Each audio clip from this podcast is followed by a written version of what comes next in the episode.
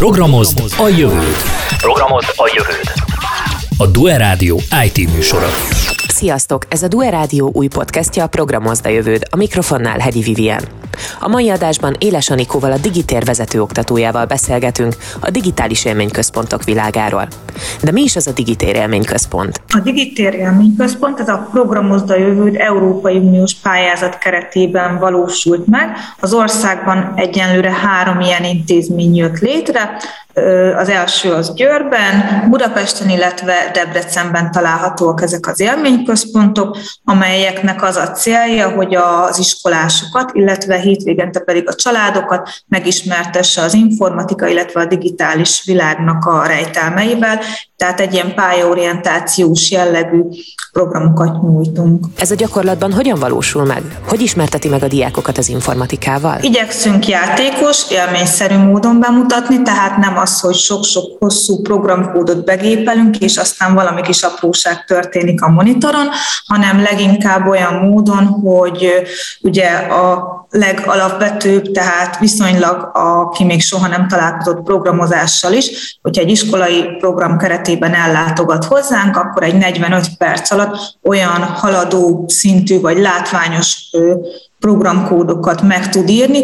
amelyeket aztán a robot végre is hajt. Tehát alapvetően így szokott kinézni egy látogatásunk, hogy másfél óra keretében eljönnek hozzánk a diákok, és egy 45 perces programozást, foglalkozást tart, szon vesznek részt, illetve megismerik a kiállító terünket is. Ezek alapvetően kisebb csoportokban zajlanak, azért, hogy mindenki test közelből meg tudja tapasztalni az élményeket, tehát ki tudja próbálni, megfogni a az adott tárgyakat.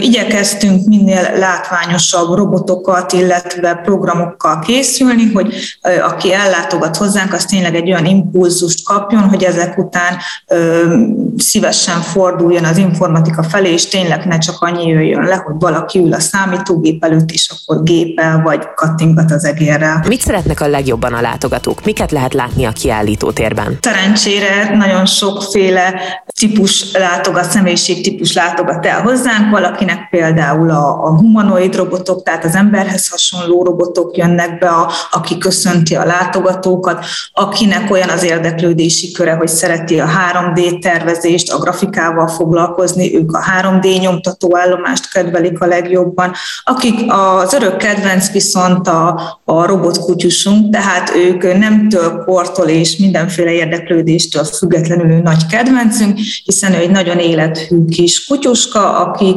aki parancsokat tud végrehajtani, trükköket, illetve borzasztó barátságos, tehát ő mindenkinek a szívét meglágyítja. Hány éves kortól ajánlaná az élményközpontot? Az egészen kicsiket is le tudjuk foglalni, de én alapvetően a hat éves, tehát az iskolás kort ajánlanám, hiszen egyrészt ugye a figyelem mm, is ez alatt a kor alatt egészen tud cikázni, és akkor végig szaladunk 5 perc alatt. Nyilván itt is tudunk olyan eszközöket mutatni, amelyek érdekesek lehetnek, de alapvetően egy 6 éves kortól és felső korhatárt pedig nem igazán tudnék megjelölni, mert innentől kezdve már szerintem valaki 90 évesen is lehet gyerek, tehát ilyen szempontból nem kötném ezt felső korhatárhoz. Hogyan lehet ellátogatni a központba? Szükség van esetleg foglalásra? Programjaink díjmentesek, viszont ez ezért is előzetes regisztrációhoz kötöttek, hiszen ugye az élményszerűség átadásához ugye az tömegben viszonylag nehezebb, tehát